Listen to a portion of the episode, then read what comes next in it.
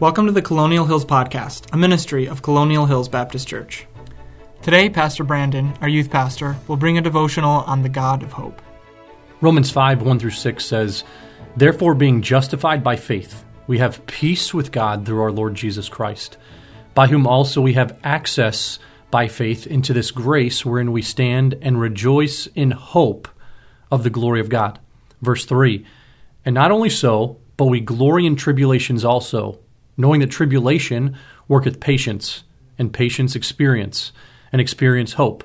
And hope maketh not ashamed, because the love of God is shed abroad in our hearts by the Holy Ghost which is given unto us. God is a God of hope. And I don't need stats to tell you that our nation and our world is filled with people who lack hope. They lack confidence and purpose. They've looked at their life around them and realized that nothing here satisfies. And really, they're coming to the right conclusion, but they're looking to the wrong place for answers. It's true that nothing on this earth completely satisfies in a lasting way. Yes, if you're wrapped up in the things of this world, you'll walk away every single time eventually disappointed. Ecclesiastes 3:11 says he hath made everything beautiful in his time.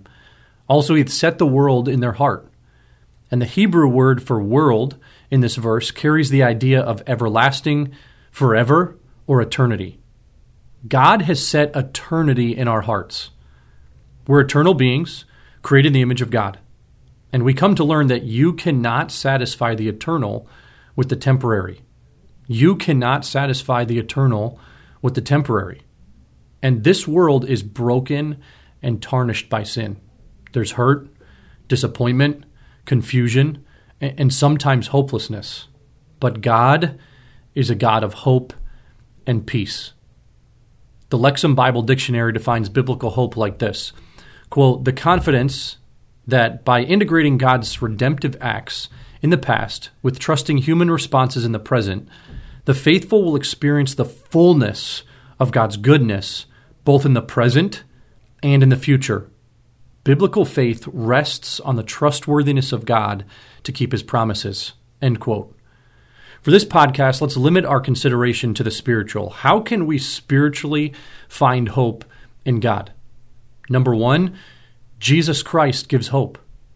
Let's review Romans 5 1 and 2 together.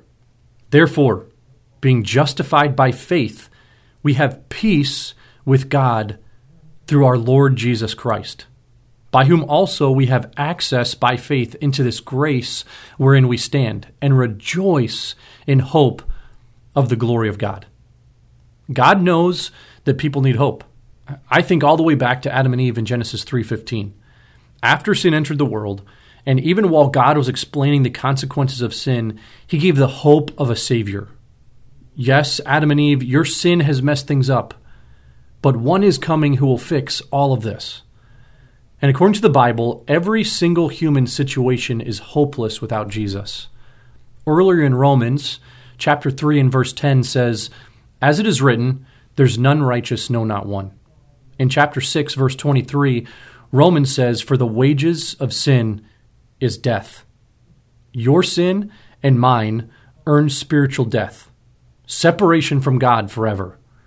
Titus 3, verse 5 says, Not by works of righteousness which we have done, but according to his mercy he saved us. Our works of righteousness cannot make us righteous in God's eyes. You cannot be good enough of a person to earn salvation and therefore heaven. We are hopeless on our own. But Jesus Christ infuses hope into our hopeless situation. When we back up two verses in Titus 3, verse 3 says, For we ourselves also were sometimes foolish, disobedient, deceived, serving diverse lusts and pleasures, living in malice and envy, hateful, and hating one another. But after that, the kindness and love of God our Savior toward man appeared, not by works of righteousness which we have done, but according to his mercy he saved us. You see, in Romans chapter 5, verse 1, God says that we can be justified by faith. And that word justified means to be declared righteous. According to the Bible, the only way you can be declared righteous is not by doing enough good things or by being a good enough person, but by faith. You might ask, Faith in what or in who? We have peace with God through our Lord Jesus Christ. Through the kindness and love of God, He sent His Son, Jesus Christ, who was fully God and fully man, to pay the wages of our sin. On the cross, He was our substitute. 1 Peter 3:18 says, "For Christ also hath once suffered for sins, the just for the unjust." In other words, Jesus was the spotless lamb of God who willingly died in your place and mine. The rest of that verse says that he might bring us to God, being put to death in the flesh, but quickened by the Spirit. To be declared righteous, you must place your faith in Jesus. Believe that he died in your place and that he was quickened, he was brought to life by the Spirit. You see, Jesus can promise you the hope of eternal life because he did not stay dead. Listen to 1 Peter 1, verse 3 Blessed be the God and Father of our Lord Jesus Christ which according to his abundant mercy hath begotten us again unto a lively hope by the resurrection of Jesus Christ from the dead. Jesus paid the wages of sin on the cross and had victory over sin and death through the resurrection. The words to a famous hymn share that the hope that a believer has. My hope is built on nothing less than Jesus Christ, my righteousness. I dare not trust the sweetest frame, but wholly lean on Jesus' name.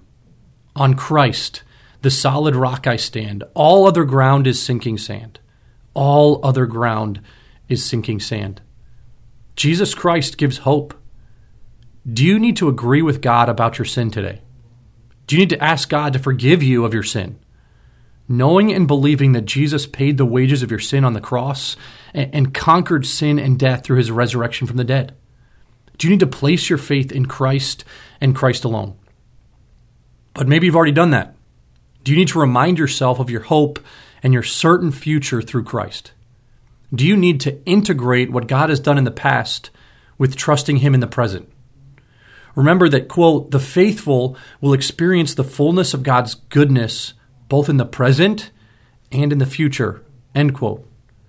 Let's conclude our meditation on God as our hope with several scripture passages. How can we spiritually find hope in God? Number one, Jesus Christ gives hope. Number two, the scriptures give hope. Romans 15:4 says, "For whatsoever things were written aforetime were written for our learning, that we through patience and comfort of the scriptures might have hope."